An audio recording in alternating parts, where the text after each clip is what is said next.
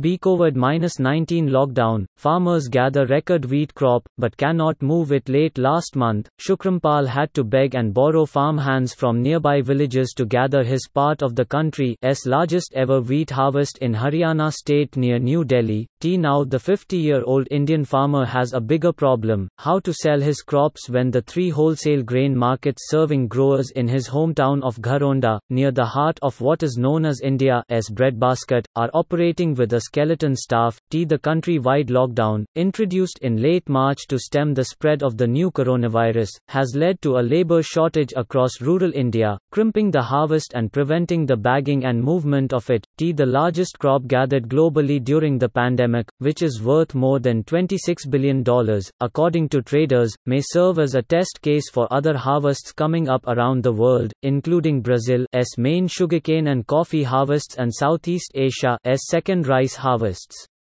India is the world's second largest producer and consumer of wheat behind China. T for Shukrampal, the matter is urgent. He risks spoiling the whole lot if he does not move his produce within the next few days, before the next round of wet weather, as he struggles to keep the moisture content in the wheat below 13% to 14%. Above that, the grain is less attractive to buyers and will fetch a lower price. If it gets too wet, it will be worthless. Also read, with 20 rupees TRN package, fiscal deficit to balloon to 7.9% in FY21. Report T The lockdown has severely hit India's more than 7,000 wholesale food markets, which are the only channel for getting food supplies to India's 1.3 billion inhabitants. T Nearly 90% of laborers aren't around. Last season, there were about 5,000 laborers, and this season there are only 500, said Radhe Shyam, a commission agent at the Gharonda Grains Market. We haven't seen anything like this before. T India's wheat farmers sell their grain exclusively by law at these wholesale markets to commission agents, which sell it on to state buyers and private traders.